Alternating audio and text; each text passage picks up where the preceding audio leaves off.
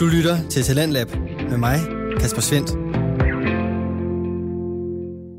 Og denne tirsdags udgave af Talentlab byder på et neddyk i tilfældigheder og ulykker i videnskaben, samt adfærd og kultur i vores tanker.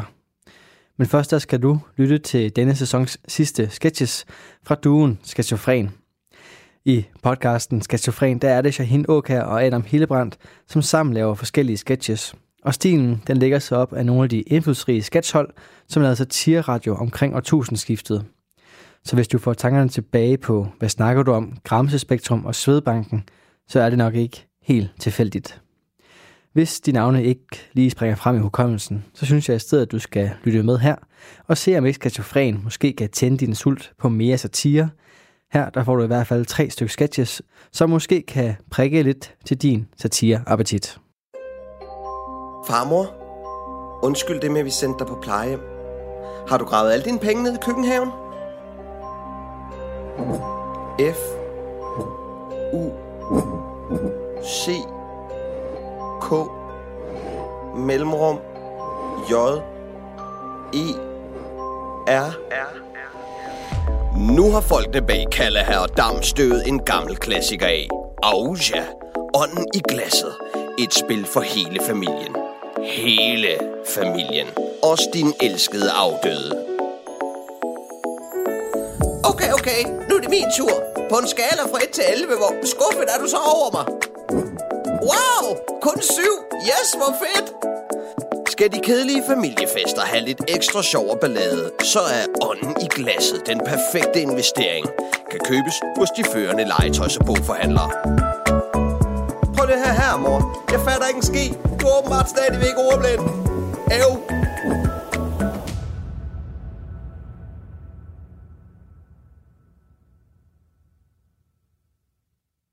Tid til Teletubbies. Tid til Teletubbies. Tid til Teletubbies. Tid til Teletubbies. Tinky Winky. La la. Dipsy. Og Paul.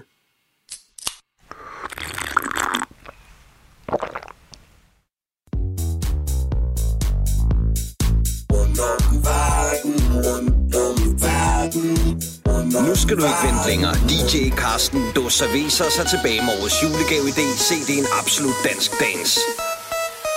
Tror du, du har det bedre alene?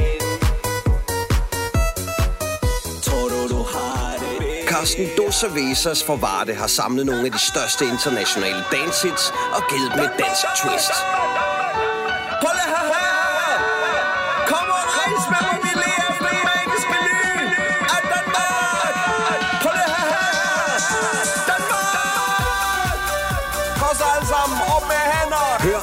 Dine favoritter. En C D med alt det bedste fra nullerne. Perfekt til at hakke stifter med gutterne. Køb compilationpladen hos din lokale musikforhandler for et hundrede og niogfyrre kroner. For seks hundrede siden. For seks hundrede siden. Kom den sidste besøgende for jorden ind i min verden. Nu er din tur til at Max Martin. Portene er åbne. Carsten Duffer Vissers spiller til alle halvballer. Kosser alle sammen op med hænder.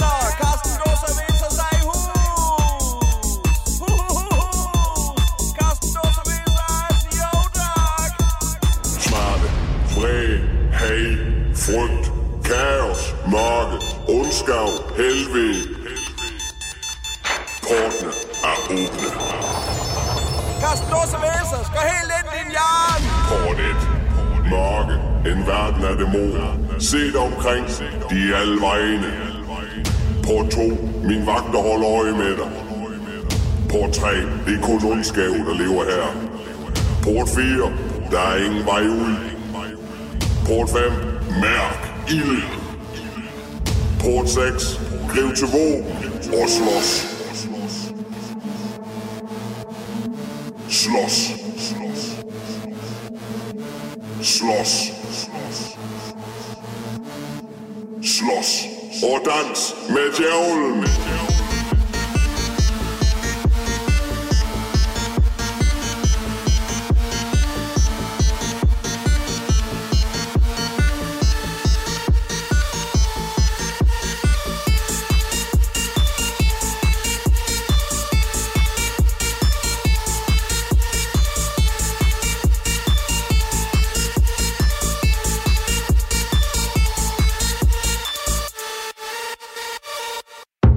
Radio fire taler med Danmark. Det var duoen Shahin Aukær og Adam Hillebrandt, som gav dig tre stykke sketches fra deres podcast Skizofren. Og det var altså det sidste for første sæson fra den podcast, men forhåbentlig så kan du komme til at høre fra dem igen, enten i Talentlab sammenhæng eller et andet godt sted. Hvis du som de to herrer her også gerne vil dele din podcast her i programmet, så kan du gå ind på radio fire punktum d k og udfylde vores Talentlab-formular, hvor du kan vedlægge et afsnit eller en smagsprøve på din podcast og sende det vores vej. Der er indbegrænsninger for, hvad din podcast den kan eller skal handle om, og der er heller ingen krav til længden på din podcastafsnit eller hvor tit du sender sådan et. Og som lovet, så er det næste, du kan lytte til her i programmet, et nøddyk i videnskabens tilfældigheder og forskning i ulykker. Og det kan du lytte til her i podcasten Spækbrættet, som er en videnskabspodcast fra Syddansk Universitets studenterradio Stål. Alle programmer fra Stål Radio, de bliver produceret af studerende, og målgruppen er både medstuderende, men også den nysgerrige lytter. I podcasten her, der forklarer de to værter, Mark Lønge og Fleming Nielsen, videnskab, så alle kan forstå det. Og i hvert afsnit, der graver de nogle af videnskabens mest vanvittige historier og opdagelser frem, alt sammen for at vise, at forskere de også kan få mærkelige idéer i brusebadet, og altså at de er helt som dig og mig. I aftens afsnit der er fokuset både på nogle af de videnskabelige opdagelser, som er tilskrevet tilfælde eller deciderede ulykker, og så tager de to værter et kig på, hvad der egentlig kan kategoriseres som en ulykke.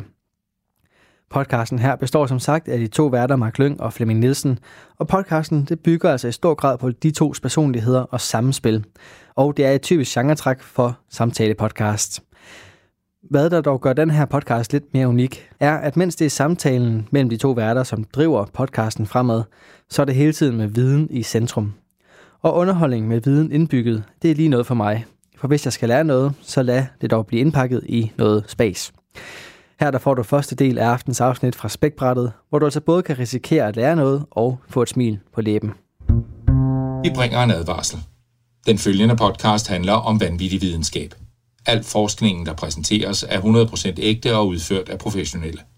Mark og Fleming står ikke til ansvar for eventuelle misforståelser, men minder jeg om, at de altid har ret.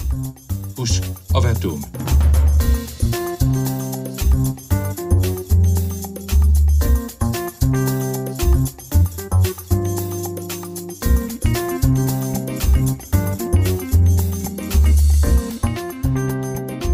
Velkommen til Spækbrættet. Din fremtidige kur mod cancer. Jeg er glædet i bananskrallen og har opdaget tidsrejse. Mark Lønge. Og jeg er Fleming, og jeg er et uheld. Og du er så, du er så bitter. Du er så mega bitter, Fleming. Ej, jeg var faktisk ikke et uheld. Jeg er totalt ønskebarn. det, det ved jeg ikke, om du kan mærke på måden, jeg er blevet opdraget på. Meget. Jo, jo, bestemt. bestemt. Ja. Du virker meget som et ønskebarn, Fleming. Det er der slet ingen ja. tvivl om. Ja. Bare blevet pakket ind i bogleplast. Fleming, Fleming, Fleming. Mark. I dag, der skal det handle om tilfældige videnskabelige opdagelser. Uh. Vi kender dem. Vi kender rigtig mange af dem godt. Vi kender, vi kender den vigtigste af dem, penicillin. Er det penicillin. En af dem, vi kommer ind på i dag? Det er klassikeren. Det er klassikeren. Det er den, vi skal snakke om. Den kommer jeg til at snakke om lige om lidt. Om uh, Alexander Fleming. Uh. Og om den ægte historie uh. om penicillin. Dun, dun, dun. Og så er der alle de andre. Der er Kellogg's Cornflakes, der er Play-Doh, der er alle mulige mærkelige. Mikronen. Mikroen, ja. Det er ja. nogle gode nogen, faktisk. Altså. Altså det, og det, og det, det, og det, det, der, det var det, der sådan lidt... Da jeg sad og forberedte mig til det her i dag, mm-hmm. det var sådan en af de ting, der irriterede mig lidt, fordi nogle af dem, der tænkte mig sådan, ah, var det et uheld?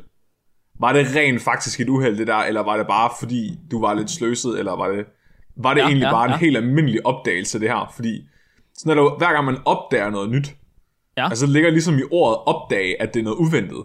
True. Så bare fordi noget er uventet, er det jo ikke et uheld. Så jeg, jeg, jeg gik ud af en tangent, prøv at, altså prøv at, for, altså for at finde ud af, hvad, hvad forskning findes der egentlig om uheld. Og så har jeg fundet nogle virkelig, virkelig åndssvage artikler, som handler om, om uheld også. Udover, det øh, ja. Det kan jeg godt lide. Men du skrev du lidt til mig her, da, da vi sad og researchede i går. Og øh, jeg kom sådan til at tænke på det, du havde fundet, som mere sådan, hvordan man ser forskel på altså tilfældighed og noget, man går efter at gøre, eller noget, man vil med vilje. Ja. Og det kunne jeg også godt lide. Det synes jeg, det synes jeg er meget det, vi kigger på her i virkeligheden. Ja. Om det er noget, man vil med vilje, eller om det er noget, man render ind i ved en tilfældighed. Ja, om, ja, jeg har fundet en artikel, hvor de vil undersøge, om babyer de kan finde ud af, om noget, man gør, er et uheld, eller om det er intentionelt. Eller om det, det bare perfekt. Er et sløset uheld. Så det er der er sådan en mellemkategori, hvis, jeg gerne vil snakke om. Hvis nogen skal kunne se forskel på det, ikke? Så er det fandme babyer. Det, ah, det er kraftigt. Det, det er sgu da det vigtigste. Hvis ikke, hvis ikke en baby kan komme og sige, det der, det var med vilje, så ved jeg ikke, hvem der skulle gøre det, Flemming. Ej, det er nok. Jeg er i tvivl. Jeg bliver lidt i tvivl. Altså, hvis, en baby, hvis en baby kan det, så kan vi fandme også. Ja, det... ja men... men... Men er det ikke fordi... Jeg tror, jeg tror måske... Okay, det her det... Vi er allerede uden til igen, Flemming. Men Ej, babyer, det, babyer, det er jo sådan nogle... Øh, de er jo guruer, når oh, de kommer ud af mors mave. Åh, oh, gud. Og, og efterhånden, jeg tror, det er omkring seks måneders alderen, så mister de alt deres viden, og så bliver de bare dumme. Og fordi Ej, de ikke kan snakke, Flemming, så kan Ej, de ikke videregive deres, deres viden. Hold nu det kæft, mand. Det er min teori, Flemming. Du er så, du er sådan en fucking hippie nogle gange. Åh, oh, børn, børn er bare født perfekte med, med kontakt, direkte kontakt til Gud, og så lærer de bare alle mulige dårlige og ting efter. Det er fucking creepy, for så sidder de der og stiger på dig med deres kæmpe øjne, og så på et tidspunkt, så smiler de lidt lumsk, og du tænker, ah, det er bare sådan nogle spejlneuroner. Nej, nej, det er fordi, den ved, hvad du laver. Åh, oh, god, Mark. Den ved fucking... Okay, det var ikke det, vi snakker. Ah, det, det finder jeg ud, det finder jeg jo snart ud af, kan man sige. Ja, det er rigtigt. Jeg kan, det jeg kan godt mærke, at jeg ikke har brugt nok tid sammen med babyer. Åh, oh, Flemming, det, det kan kun gå galt. Flemming, når du får en ny, det går galt. Jamen, det, du, det du beskriver der, det er det, jeg oplever med katte. At ja, når en kat ja, kigger ja. på en, så ser den bare lige gennem en. Altså, man, den ser bare ens dybeste hemmeligheder. Det er fuldstændig rigtigt. Og så dømmer den en, og så vælter den et eller andet. hundrede Skubber den noget ned fra reolen. Ja. Fucking møgdyr. Flemming, jeg synes, vi skal starte med lige at tage nogle hurtige nogen af de sjove, af de der, den der liste, der man kan finde, når man googler det her. Uh, hvor fresh. Det er sgu meget sjovt. Havde du lavet en liste? Jeg har en lille liste, ja. Ja, skal vi, ikke, skal vi ikke starte med at tage dem? Og så går vi ind på Alexander Fleming. Jo. Så, øh, det, det bliver forvirrende, vi skal sige Alexander Fleming. Hvad skal, skal jeg kalde ham noget? Alex? Dårlige Fleming. Dår- Og så er jeg gode Fleming. Okay, det er Jørgen. Vi har dårlige ja. Fleming, der fik en Nobelpris i nitten femogfyrre. Og så har vi gode Fleming, der skal have et barn om en måned. Prøv lige, jeg har også udrettet ting. Ja, du har, du har, du har dræbt skævnæb. Nej, prøv, det taler vi ikke om. Du kan ikke bare, du kan ikke bare, prøv at høre. Det vil svare til, at alle bare sagde til Batman, at hans forældre er døde hele tiden. Ja. Tror du ikke godt, Batman ved det? Tror du ikke godt, Batman, han tænker på det hele tiden? Tror du ikke, Batman lukker øjnene om aftenen og ser sine forældre som det sidste, inden han falder i søvn? Måske vil jeg bare sørge for at være hundrede procent sikker på, at Batman ved, hvad han har gjort galt. Ved at lade sine forældre dø. Jamen, det er jo overhovedet ikke det samme. Skævne var så ung, Flemming. Nu, og nu er vi tilbage på, var det et uheld, eller var det intentionelt? Eller var det bare uagtsomt? Hønsedrab. Flemming, start med listen. Hvad har, hvad har vi af sådan nogle gode øh, tilfældigheder? Jo, så en af dem, det er mikroovne. Ja, den er fucking sjov. Vil du tage den? Fordi øh, jeg har den øh, ikke øh, på ryggraden. Det har jeg heller ikke. Nå, altså historien den går på, at øh, dyvden, der opfandt øh, mikroovnen, han øh, arbejdede med, øh, med øh, mikrobølger. Og mm-hmm. så stod han ved siden af en af de her mikrobølgeapparater, og så opdagede han, at den chokoladebar, han havde i lommen, den smeltede. Ja. Yeah. Og så tænkte han, fuck, det er smart. Kan jeg lave en maskine, der smelter min chokolade for mig? Og så opfandt det, han mikroovnen. Og det, det er lidt... Det, i flere af de her tilfælde her, der er der sådan nogle mennesker, der har stået med vanvittigt farlige ting, som vi ved, det er nu. Og mm-hmm. så har de opdaget, at ting, de har haft på sig, er, er, du ved, er blevet noget andet. Så der er mikroovnen, hvor hans øh, hvad hedder det, chokoladebar smeltede i lommen på ham, og så tænkte han, åh, oh, fuck, hvor fedt, mand, i stedet for at tænke, åh, oh, mine klunker. Og så er der, øh, så er der røntgen, som øh, udviklede røntgenstråling. Men ja. det var fordi, hvad fanden var han? Han var i gang med at lave nogle katode, øh, et eller andet ray-tubes eller sådan noget. Et ja, han sad og legede med batterier. Ja, han sad og legede med et eller andet. Og så, fik han, øh, så kom han til at putte den forkerte, hvad fanden var det, var det en resistor eller sådan noget, modstand eller et eller andet. Lige meget. Han puttede de forkerte dele sammen, og lige pludselig havde han fået lavet en lampe, som lyste op, der hvor det ikke skulle lyse op. Ja. Og så fandt han ud af, at når han så satte sin hånd ind foran, så op der hvor den lyste op, så var det kun lige pludselig se sine knogler. Det er fandme smart. Det er jo sgu da smart. Det her det er helt sikkert ikke skadeligt. Overhovedet ikke. Han har garanteret taget billeder af alt, hvad han har haft. Klunker og hjerne og det hele. Uden han at tænke så, over, hvad der Han ske. Har så meget taget dilleren op foran den lampe. hundrede procent. Selvfølgelig har han det. Ja. Selvfølgelig har. Og nu er, det, nu er det første, der sker, når du skal ind og tage røntgenbilleder, det er, at du får sådan en lille blykop, du kan sætte på klunkerne, så du, så du kan få børn i fremtiden. så, så dine børn ikke kommer til at ligne øh, ja. Donald Trump. Ja, præcis. Har du, har du prøvet det? At ligne Donald Trump, e- eller at få nej, sådan noget bly nej. På? Fordi jeg der, altså, den der blybold. Ja, og nej, ikke på klunkerne. Okay. Har du, har du jeg, haft en blybold på klunkerne? Ja, jeg har haft øh, skæv ryggrad, da jeg var lille. Ja. Og øh, i forbindelse med det, så skulle jeg have taget røntgen øh, af ryggen. Og det betyder, at vi tager røntgen af hele kroppen, ikke? Så jeg skulle have strålet hele kroppen. Og så det første, der sker, så jeg kommer ind til en sygeplejerske, som ja. for det første ikke taler særlig godt dansk. Og ja. så rækker hun mig bare den her sorte bold, der er hul. Og så, og så, kigger, så giver hun til mig. Og jeg var fjorten, tror jeg. Og jeg kigger på den her sorte bold, og sådan lidt, nej tak, det vil jeg godt være fri for. Og så, og så peger hun bare ned på mine klunker. Og peger op på bolden. Og så er jeg sådan, nå, nå. Jamen, så, så var jeg jo sådan der blybold på klunkerne. Ej, Mark. Det gør mig ondt. Jeg blev, jeg blev seksuelt, jeg blev seksuelt antastet, Flemming. Er det derfor? Oh, det forklarer så meget omkring din seksualitet nu. Hvorfor, hvorfor, du, er, hvorfor du devierer så meget fra andres øh, seksualitet. Ja, den, den, den, altså, den var hård for mig, Flemming, det må jeg skulle sige. Det er ligesom det, det der, da vi, da vi snakker om fetishudviklingen i rotter, at, at ja. det, noget af det første, de oplever, sådan øh, seksuel øh, stimulus, øh, forbinder de så med det siden. Så har du ja. sådan, at tænder du på blyanter nu, for eksempel? Måske, altså, det, det er sjældent, at han blyant i hånden, men jeg skal ikke, jeg skal ikke. Hvor har du så den blyant henne?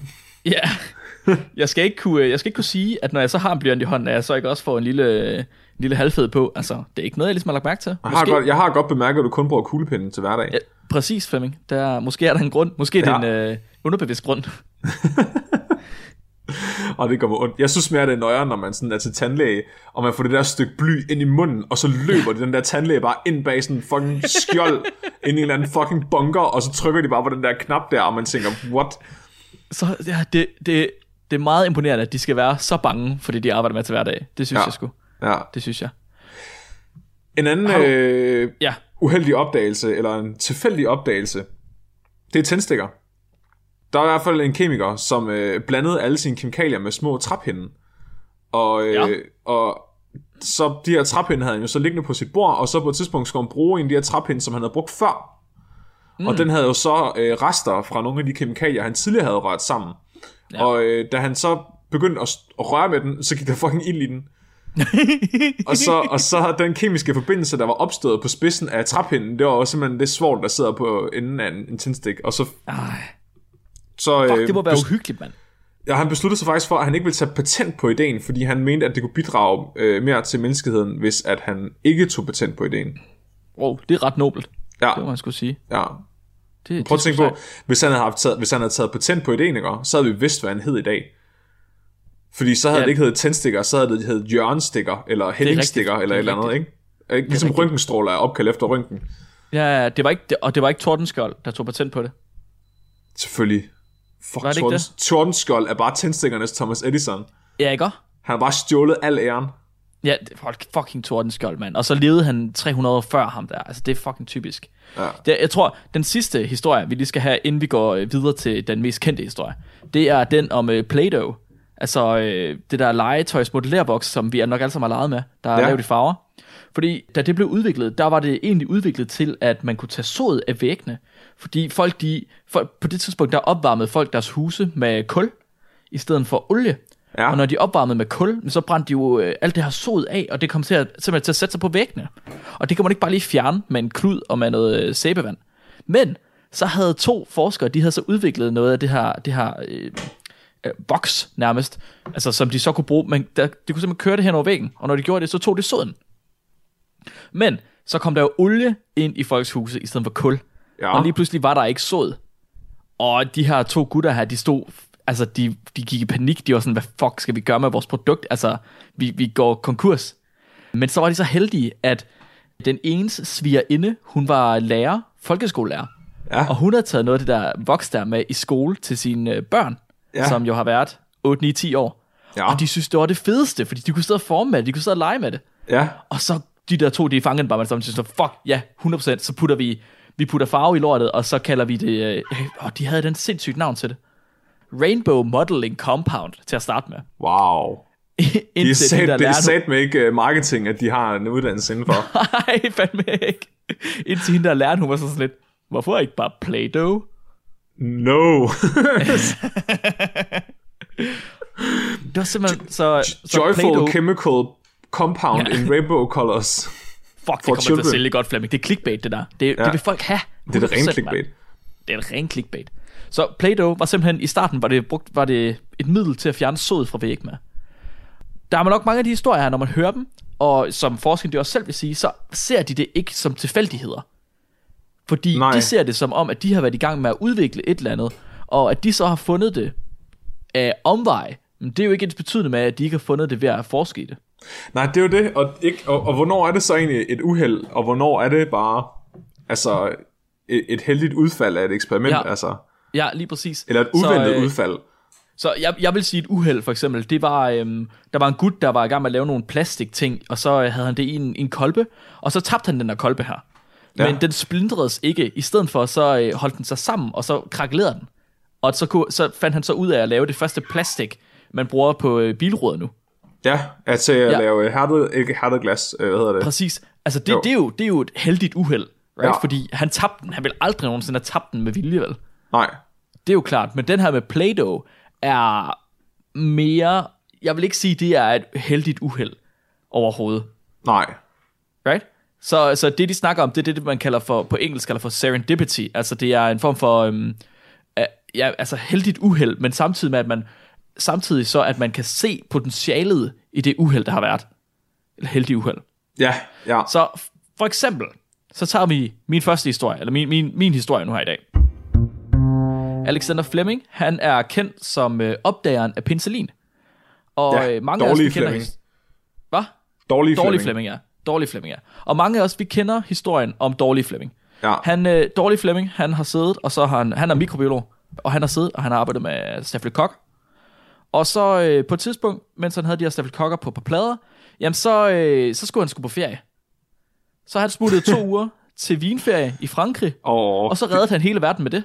Fordi da han kom tilbage, der havde han øh, glemt at lukke låget på sin petriskål. Ja. Jeg ved ikke, hvordan man gør det, men det gør man åbenbart.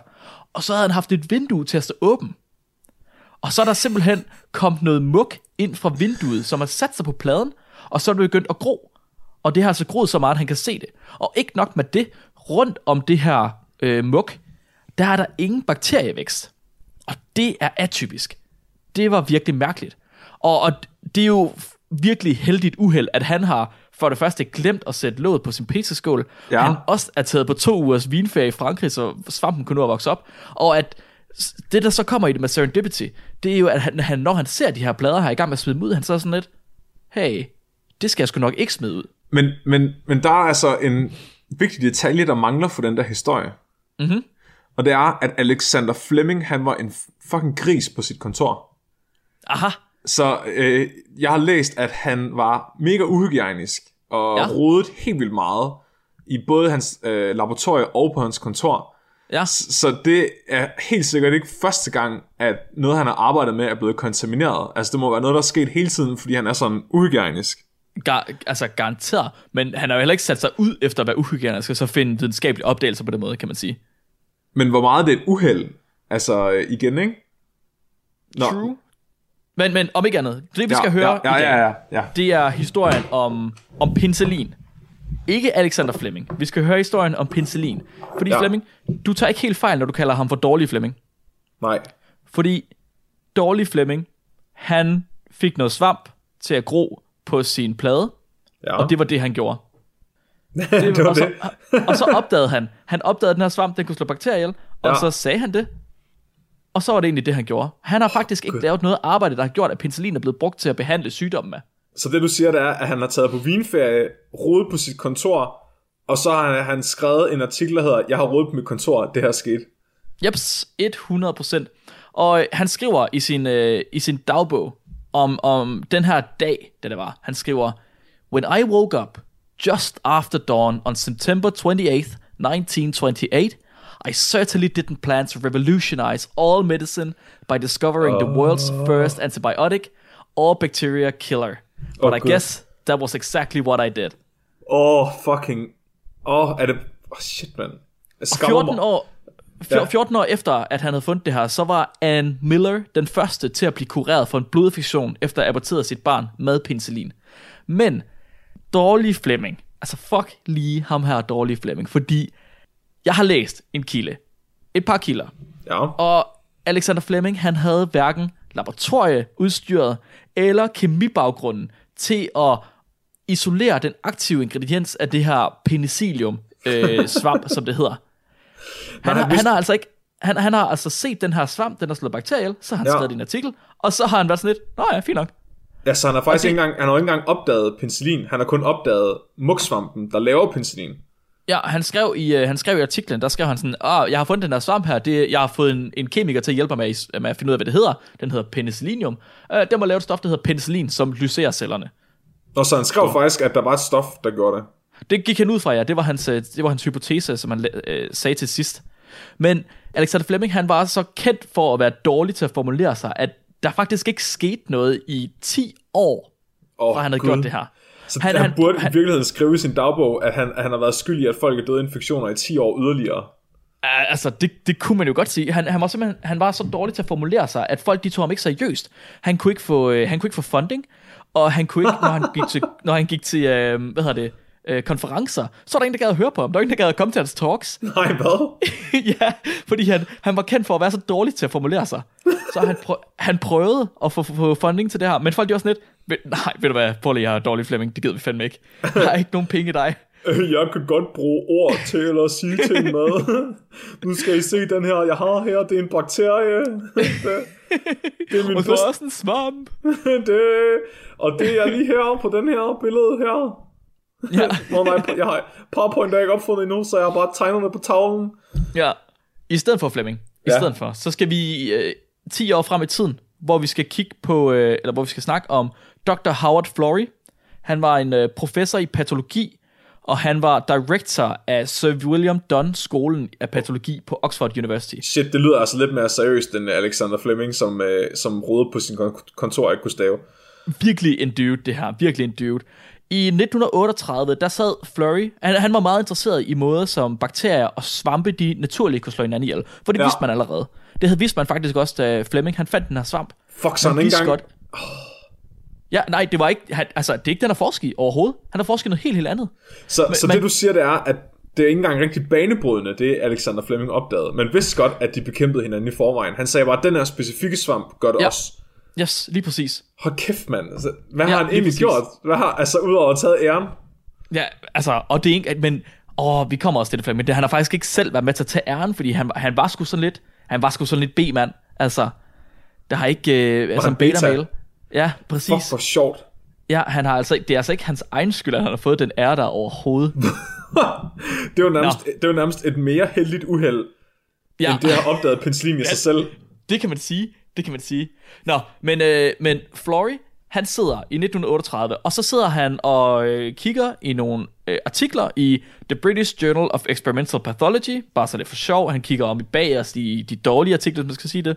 Og ja. så finder han f- øh, dårlige Flemings paper på penicillinsvampe. Pen- penis- penicillinsvampe. Penicillin, ja. Og det op det, Florey, han er sådan med det samme.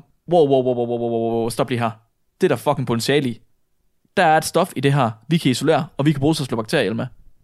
Det skal fandme udvikles. Hold kæft. Så han tager sine kollegaer, og så tager han sit meget vel etableret laboratorie, og så går de i gang med at finde ud af, hvad er videnskaben bag Flemings såkaldte penicillins antibakterielle handling. Mm-hmm. De skal finde videnskaben bag Flemings videnskab. I så de, de, de laver faktisk arbejdet, som han burde have gjort. Åh, oh, Fleming, Fleming, du, du, du, du krasser, i, du ridser lige i overfladen, altså, vi, ja. vi, du, du er så langt på overfladen, vi skal så meget ned, dybere ned, Fleming. Ja. Det er imponerende, hvad de har gjort for Fleming.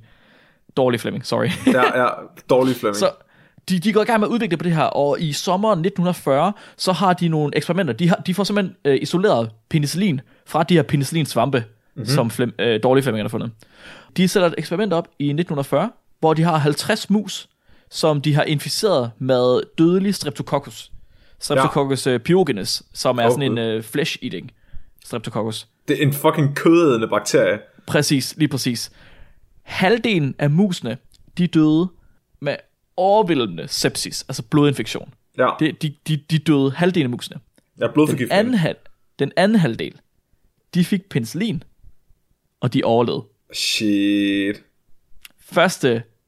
Første rigtige bevis. Okay, så, så, så altså Alexander Fleming havde vel ikke engang tænkt over at bruge penicilliumsvampen til at lave et lægemiddel med.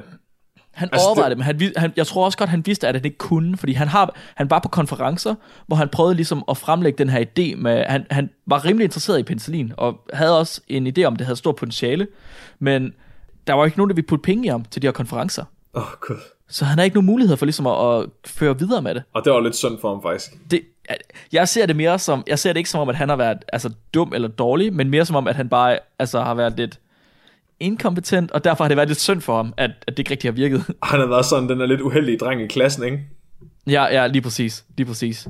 Han, ja, han har siddet for sig selv nede i en kælder, og så er der ikke nogen, der taget ham seriøst, så er der bare ikke sket mere. Men der, der var stadig et problem, Fleming, fordi det var fint nok, de fik øh, behandlet de her mus, men de havde simpelthen ikke mulighed, altså, de kunne ikke producere nok penicillin til at behandle mennesker. Fordi uanset, hvad de gjorde for at øge udbyttet mm-hmm. for de her øh, svampekulturer, så skulle de bruge to tusind liter af flydende svampekultur for at få nok rent penicillin for at behandle bare en enkel, en enkel persons blodinfektion. Det eddermame meget. to tusind liter, Fleming. to tusind liter? Det er eddermame med mange svampe.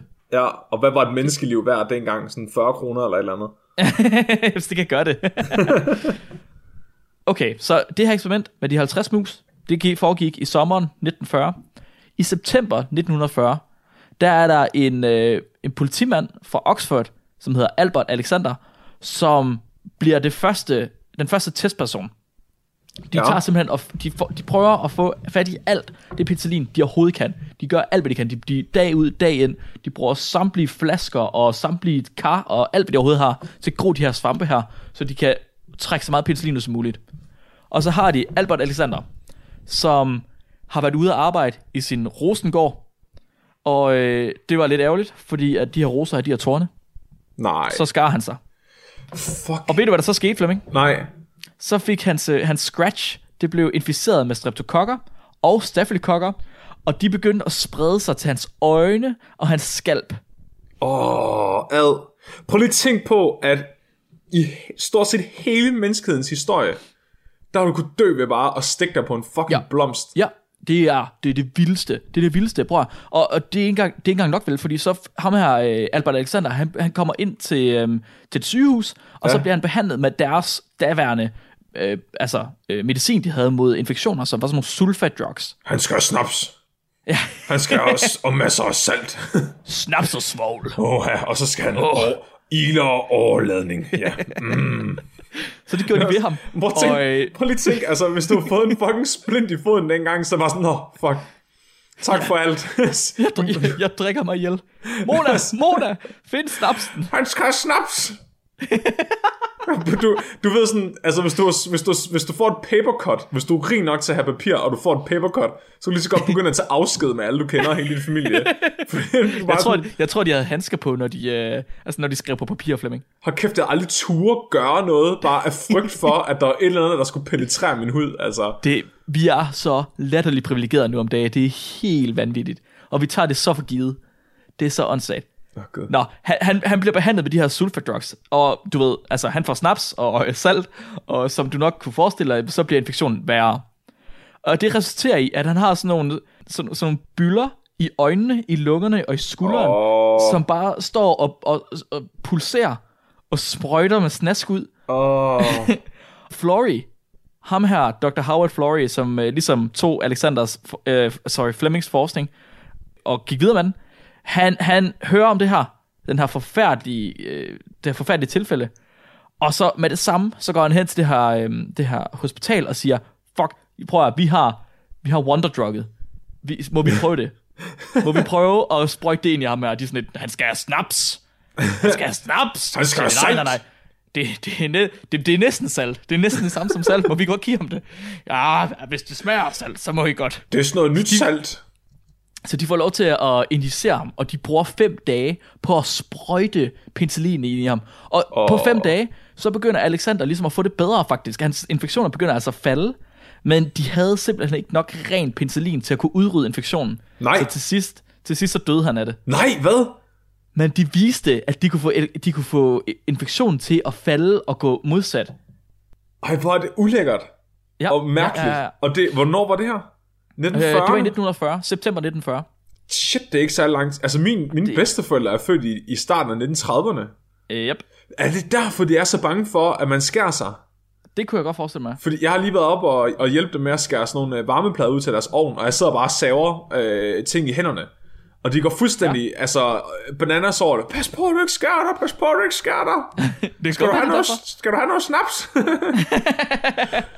Bare noget salt i såret. Jamen, fordi for, de er jo vokset op med, at hvis du får et sår, så vil du dø af det. Jamen, det tror, det tror jeg, det tror det har været virkeligheden. Altså, det, det, det jeg siger igen, vi er så privilegerede, og vi, vi aner ikke, at det overhovedet har været en ting, man har tænkt over. Men da dine bedsteforældre var børn, altså, der, var, der fik man sgu der ved. Ja, hvis du skærer dig på en sten ude på, land, ude på gårdspladsen, så dør du. Ja, ja. Der er ikke noget at gøre, så, skal, ja. så må Plug, du have din bror til at skære dit ben af. Det er derfor, at man giver roser i gave. Fordi man viser, at man er klar til at dø for personen, man giver de her roser til. Jeg, jeg er klar til at sætte livet på spil for at give dig de her blomster. Det er sygt sagt, Flemming. Det er virkelig, virkelig sygt sagt. Altså, det giver bare et helt nyt niveau til roser. hundrede procent. Vi skal have, vi skal have en ny spiller på banen, Flemming. Vi skal have doktor Norman Heatley på banen. Han var, øh, han var biokemiker, mm-hmm. og øh, han var altså den her person, som sammen med Florey var med til at udvikle penicillin. Og Heatley, han brugte samtlige beholder, flasker, øh, pis, øh, de der nat, natpispotter, mm-hmm. til at gro øh, penicillinsvamp, og så suge væsken af, og så udvikle måder, han kunne oprense antibiotikaet. Når så kunne få højere udbytte. Lige præcis, så han kunne få så højt udbytte som muligt, eller altså, så i hvert fald han bare kunne få så meget ud af det som muligt. Man og han faktisk skulle bruge det til noget. Han, han lavede så et lille form for, for, en lille form for fabrik, men det var, altså, at det er jo fint nok, men det var bare så langt fra, hvad der overhovedet findes af moderne antibiotikaproduktion i dag. Det er sådan lidt, hvad han kunne lave på en måned, det bliver ja. lavet på et sekund i dag. Shit. Men han gjorde alt, hvad han kunne, og han var ene mand om at gro de her fucking svampe og suge væsken fra dem. Ja. Han vidste, de vidste, at det her Penis, øh, den her penicillinsvamp, som Alexander Fleming havde fundet, den hed Penicillium notatum. Ja. Den var ikke god nok til at kunne give nok penicillin til at kunne behandle folk. Så de gik simpelthen på jagt efter mere produktive arter. Mm. Fordi der måtte være flere arter end af penicillinsvamp. Ja, gik de så ind og på Alexander kom... Flemings kontor og begyndte at pode alting. Og rode i hans lort. Ja. Ja. Må jeg lige Nej, prøve Fleming... at køre den her vandpind over din isse? Nej, Fleming, fordi det ville jo være, det ville være reelt forskning. Det var ikke det, de gjorde. I Nej. stedet for, så kom der et tilfælde. Et uheldigt held, hvis man skal kalde det på det. Ja. Eller et heldigt uheld, er det sådan, hvad var det, som vi sagde? Ja, ja, ja. Fordi en varm sommerdag, så var der en laboratorieassistent, hun hed Mary Hunt. Hun mm-hmm. kommer ind med sådan en cantaloupe, en, en, hvad hedder det, en, en netmelon eller sådan noget. Ja. Øh, som hun har, den har hun fundet på markedet. Og den var, den var dækket af sådan en flot, gylden svamp. En flot, gylden muk. Nej. Og... skulle du ikke tænke dig, at den her flotte gyldne muk, den viste sig at være svampen Penicillium chrysogenum, som kunne, som havde et udbytte på to hundrede gange mængden af penicillin, som den art Alexander Fleming havde beskrevet. Fuck, det er bare, det er bare penicillinsvampens achiever fætter. Fuldstændig. Og selv, altså, men selv det, det var ikke nok. Så det de gjorde, det var de to. Øh, altså røntgenstråling, og gav den her svamp mutationer, og så lavede de ekstra meget filtrering, og blev vanvittigt gode til det. Og til sidst, nej, nej, nej, så kom nej, de op lige, på... Hvad? Røg, brugte de fucking røntgenstråling til at mutere den? Det var det, man gjorde dengang, fordi man kendte, vidste ikke, hvad D N A var. Så dengang man fandt ud af, at røntgen var, og at det kunne ændre D N A, så begyndte man bare at bestråle alt muligt. Fuck, så du har haft en masse, du har haft en masse tilfældige uh, mutationer. Det gjorde ja. man også meget med planter, for at se, om man kunne lave altså, uh, mere effektive planter. Ja. Så de har simpelthen bare taget svampe, og så har de bestrålet dem for at se, åh, oh, kan vi på et tidspunkt være heldige, at vi rammer en, der kan lave mere øh, penicillin. Mark, Mark, Mark, Mark, Mark. Ja, ja, ja, ja, ja. Siger du til mig, at hvis du ikke havde fået de der, den der blyskal på dine kugler, så kunne du have fået superheltebørn? Ja. Så kunne øh, du have fået ja. røntgenstråling på sædcellerne og fået de X-Men? Altså det der sker, man bliver til Hulk. Efter, og, altså ved, på et tidspunkt, så bliver man til Hulk, hvis man har det heldige tilfælde. tusind børn, så er der en af dem, der overlever, eller er misdannet ja. på en interessant måde. Ja. Mhm, yes, et, ja, ja, ja. Man kunne måske også bare tage min sæd og så gøre røntgenstråle den eller sådan noget. Nej, eller det, det, det giver ikke mening. Nej, nej, det kan jeg godt se. Jeg glemte ikke at skille med at sige det. De, efter de havde muteret den her svamp her så meget som de overhovedet kunne, så kom de op på at den lige pludselig havde et udbytte på tusind gange så meget penicillin som de første altså som de første portioner af penicillin notatum. Det var sindssygt. Er det ikke imponerende? Tusind gange så meget. Og det er jo old school G M O. Hold kæft, hvor er det genialt. Ja, det er nemlig old school G M O. Altså det er, og det, det er sindssygt, man bare har, man bare har tænkt, vi, vi fucking røntgenstråler bare noget, og så ser vi, om det virker bedre. Ja. Det er vanvittigt imponerende for mig. Fleming. Det er mig. De har fået, de har fået optimeret så meget de kan som muligt på penicillinproduktionen. Så kommer krigen. Ba, ba, ba. Vi går ind i anden verdenskrig. I krige, der har infektioner altid slået flere mennesker ihjel end, hvad hedder det, slagsår. Ja. Ja. I første verdenskrig, der var dødsraten fra bakteriel lungeinfektion, det var atten procent. Hold da kæft, der var atten procent, der døde af bakteriel lungeinfektion. Åh, oh, Gud. I under anden verdenskrig, Fleming. Ja. Efter penicillin, der var det her faldet til under en procent. Jesus Christ. Under en procent døde af lungebetændelse i anden verdenskrig. Prøv at tænke på at tage i krig og så dø af lungebetændelse. Det er fuldstændig sindssygt. Og amerikanerne, de så altså, de, de så potentialet det her. De her to gutter, som oprindeligt var fra England, de tog til U S A og begyndte en produktion derover. Og fra januar til maj i nitten toogfyrre, der blev der lavet fire hundrede millioner enheder af ren penicillin. Det er fa- Hvis de skulle have gjort det på en old school måde, så har der godt nok været mange liter. Der blev virkelig, der, der, jeg tror at lige pludselig så kunne folk se potentialet i det her, så gik de bare fucking grassat. Til slut i krigen, Fleming, der er lavet amerikanske farm- farmaceutiske firmaer, de lavede seks hundrede og halvtreds milliarder enheder i måneden. Det fuck, hvor er det sindssygt. De har mere end tre tusind gange, altså gjort, gjort på den her proces har mere end tre tusind gange så opti- altså så optimeret som, som før. Det er fuldstændig, ja, det, det er vanvittigt, det gør. Så behøver man ikke længere få ti børn for at være sikker på, at det i hvert fald en af dem blev mere end fem år. Nej, nej, nej. Altså, lige pludselig, så kan man få færre børn. Så, kom, så de døde ikke af det. det. Og det kan også være lidt irriterende. Og hvad nu, hvis du får et barn, som du bare virkelig ikke kan lide, og bare sådan, ah, bare vent, han skærer sig i fingeren. Du skal bare... Han, skal bare ud, han skal bare ud og rode i rosenbusken. Henning, kan du ikke lige gå ud og plukke nogle roser til mor? Jo, det skal han nok, mor. Nej, Henning, du skal ikke tage handsker på. Gå lige over og tage dem der hunden tisser på. Ja. Ironisk nok, som vi også har snakket om, altså, så øh, Alexander Fleming, han lavede meget let arbejde penicillin, efter han så det i nitten otteogtyve. Med start i nitten enogfyrre, altså inden at U S A gik ind i krigen, så begyndte nyhedsrapportere at kigge på de her første forsøg med antibiotika på mennesker, mm-hmm. og begyndte at, at skrive historie om det. Og så begynder de at gå ind i, i historien og gå ind i paper, altså de her artikler her. Og sjovt nok i Floreys artikler, jamen så henviser de jo tilbage til Alexander Flemings artikel, hvor han opdager det. Ja. Og det her, det har åbenbart været nogle kompetente journalister, så de har rent faktisk gået tilbage til hovedkilden, og så har de taget Alexander Fleming, og så har de sagt, den her mand, den her mand, han er, han er Putin antibiotika, han er, han, han er Gud, han er, han er løve, det er ham, der har opdaget penicillin, oh. han er... Oh, og så begyndte de jo at interviewe ham, og han begyndte at komme frem i, i mediebilledet. Men han kunne ikke, han kunne ikke formidle sig jo. Han, sådan, han kunne ikke formidle sig. Jeg har beskidt. Og han står der, det, det er næsten det er femten år senere, han står sådan der, øh, gjorde jeg? Det var mig. Jeg kan ikke huske det. Jeg, jeg var fuld. Det kan jeg ikke huske. Jeg var på fin ferie. Og det, det er så ærgerligt, fordi Floreys gruppe fra Oxford, deres, altså hvad de lavede, og alt det arbejde, de har lavet, så var det eneste arbejde, der lavede.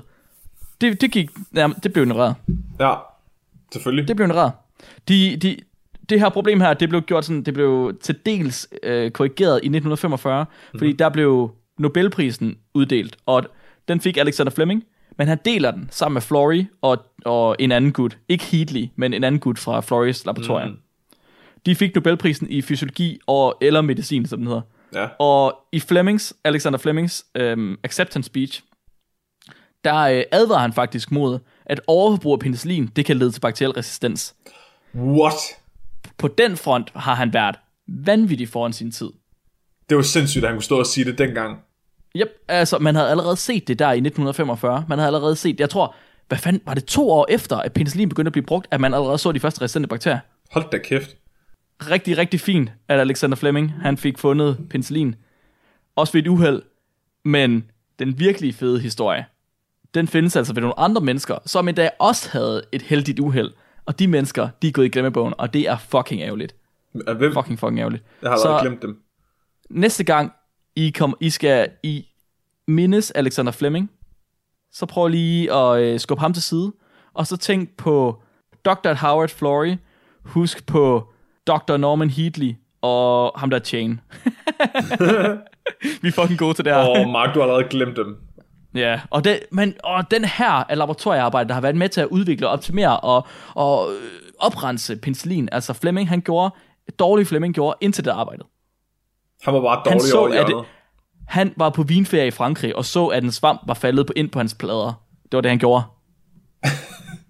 Jeg vil også være, sådan en forsker vil jeg gerne være. Fleming, jeg tror, vi skal videre til din historie. Så øh, nu er det tid til gode Fleming, fordi uh, at kom. jeg kan ord. Jeg kan godt, ja. jeg kan ord, og så kan... Giv mig ti ord lige nu. Øh, så, og, kan, og så med en sætning, så kan jeg øh, også, øh, du ved, øh, med en, og så bliver det til en... Øh, Fuck, du er på his, femten allerede. En historie, ikke? Sådan. Og så, fordi det er, at, at det, jeg ligesom finder på. Du gjorde det, du kom i mål, du gjorde, ja. Jeg forstod det. Godt, vi, forst- ja. vi kommunikerer på højere plan. Vi er, vi er akademikere. Okay, så jeg har været... ja, vi er faktisk akademikere. Det er, lidt, det er faktisk lidt trist at tænke på. Vi er, vi er verdens fremtid, Mark. Og vi kan ikke formulere os. Den er i, verden er i trygge hænder. Ja, meget. Så jeg var lidt interesseret i, hvornår man kalder noget et uheld. Ja. Så, så jeg kiggede sådan lidt på... For, altså gik totalt metavejen, og så kiggede jeg på forskning i uheld. Mm-hmm. Og hvornår at det er et intentionelt uheld, og hvornår det er et øh, uheldigt uheld, hvornår altså et uheld at der er tilfældigt. Ja, ja, ja. Øh, og hvornår det er altså intentionelt. Hvad er et, hvad er et tiltænkt uheld? Det, jeg vil ikke kalde det et tiltænkt uheld. Det er mere et uheld der er forekommet, fordi at man har været sløset. Ah, aha. At, med at, vilje, sløs med vilje. Ja, det, det, det, er, det er ikke rigtigt med vilje. Det er mere, det er et uheld, der er sket, fordi du har været, du har været uagtsom. Okay, så altså, oh, okay, så Alexander Fleming for eksempel. Ja, præcis. Ja. Så det er ligesom, når man opdrager børn, ikke? Mm-hmm. Ens børn, de vælter over ting konstant. Ja. Altså det, og man er hele tiden nødt til at forholde sig til, var det der rent faktisk et uheld? Eller kom hun til at vælte det der, fordi hun havde sat det helt ud på kanten af bordet og været uagtsom? Ah, ja, okay, okay. Altså, så, så du skal, man skal hele tiden tænke, hvornår er det her uagtsomt uheld, og hvornår er det rent faktisk et uheld. Okay. Og jeg synes rigtig mange af dem her er uagtsomme uheld. Og, og det synes jeg, ja, det var meget sjovt, men der er så... Det, så du, det, du siger, det du i virkeligheden siger, det er, at alle de her Nobelprismodtagere, de er børn. Ja. Eller dummere end børn. Ja, jeg har hørt, jeg læste Michael Crichton, som er ham, der har skrevet Jurassic Park-bøgerne og instrueret filmen, eller skrevet screenplays til filmen også. Ja. Han, øh, han har skrevet en af de sidste bøger, han skrev, inden han døde. Den, der nævnte han, at han mente, at akademikere er mere barnlige end andre. Åh, oh, det, ja, det har vi snakket om, tror og jeg. Mere, u, jo, og mere uagtsomme end andre, ja, fordi at ja. de er så gamle, når de får ansvar. Jamen, det er også rigtigt. Altså, prøv at tænke på, jeg er først færdiguddannet om et år, og der begynder og der er... jeg, der er jeg seksogtyve, ikke? Så får jeg mit ja. første arbejde. Min svoger, ja, ja. som er seksogtyve nu, ikke? Han er jo allerede, altså, han er, han har jo sindssygt meget ansvar. Han har jo alt muligt, ja. altså under sig og alt muligt, og oplærer nye, og sådan, altså... Vi kan blive ved med at være uagtsomme børn så længe, Mark. Jamen, det, ja, og det er faktisk ret rart, er det ikke det? Jo, det er faktisk meget rart. Det er jo sådan, vi opdager ting ved at rende og være børn. Ja, det er rigtigt. Ja, men nogen, der er interesseret i at vide, hvornår noget er et uheld, og hvornår noget er intentionelt, det er for eksempel retsmedicinere. Mm-hmm. Så jeg fandt et studie, hvor de fra et katolsk universitet i Korea... hvor de gerne vil, hvor de vil undersøge, hvordan man kan se forskel på, om nogen, der er druknet, er druknet ved et uheld, eller om de har druknet sig med vilje. Hvad? Ja, fordi hvis du får nogen ind, og du gerne vil vide, om, om, om de har begået selvmord ved at drukne sig, altså om de bare går ud og lagt sig i en vandpyt, og så suget vandet ind, eller om de faktisk er døde, altså eller om de er faldet ned i den her vandpyt, og så druknet ved et uheld. Så vil de gerne vide, at man kan se forskel på. Det er okay. Selvfølgelig, selvfølgelig. Jamen, det er så, jo mega brugbart. Det, og det, det kunne være meget godt at vide, ikke? Altså, det er ligesom jo. i C S I, ikke? Når man sidder og ser, at de skal finde ud af, hvad fanden der er sket her. Ja, ja, præcis. Og det finder ud af, at der er faktisk en forskel. Så de sammenligner nogle sager, hvor man ved, at den her person er druknet ved et uheld, og den her person har druknet sig med vilje. Og de fandt ud af, at der er faktisk en signifikant forskel mellem de to grupper af folk, der er druknet. Det viser Hold sig, yeah, at øh, folk, der drukner ved et uheld, de gennemsnit er ti år ældre end dem, der drukner med vilje. oh, det er virkelig, virkelig sort. Det er sådan, du kan se forskel på, om nogen er druknet med vilje, så, eller så, om de er bedruknet sig. Det er, hvis, de, hvis de i gennemsnit er femogtredive, så er det et uheld. Hvis de i gennemsnit er femogtyve, så var det meningen. Ej, ej, nej, nej, nej, nej. Hov, vent, var det ikke omvendt? Nej, det er unge mennesker, der begår selvmord ved at drukne sig. Æ, nå, er det, nå, jeg har jo hørt det omvendt. Jeg tror, det er sådan, det el- des ældre du var, des større sandsynligt var der for, at du begik selvmord. Nej, nej, nej, nej, det er omvendt. Ah, det, okay, det er endnu mere uhyggeligt, endnu mere sort. Ja, det er det faktisk. Men vil det sige, at vi kan opstille hypotesen, at des yngre du er, des mere øh, tilbøjelig er du til at begå selvmord? Des mere tilbøjelig er du øh, ved at lide druknedød under din egen hånd. Ja, ja, ja. Så pas på derude, hvis jeg er femogtyve. Og, og de skriver også generelt, så er det faktisk mest mænd, der drukner. det, det synes jeg bare var meget sjovt. Altså sådan, uanset, om det, uanset om det er selvmord, eller uanset om det er et uheld, så er det stort set altid mænd, der drukner.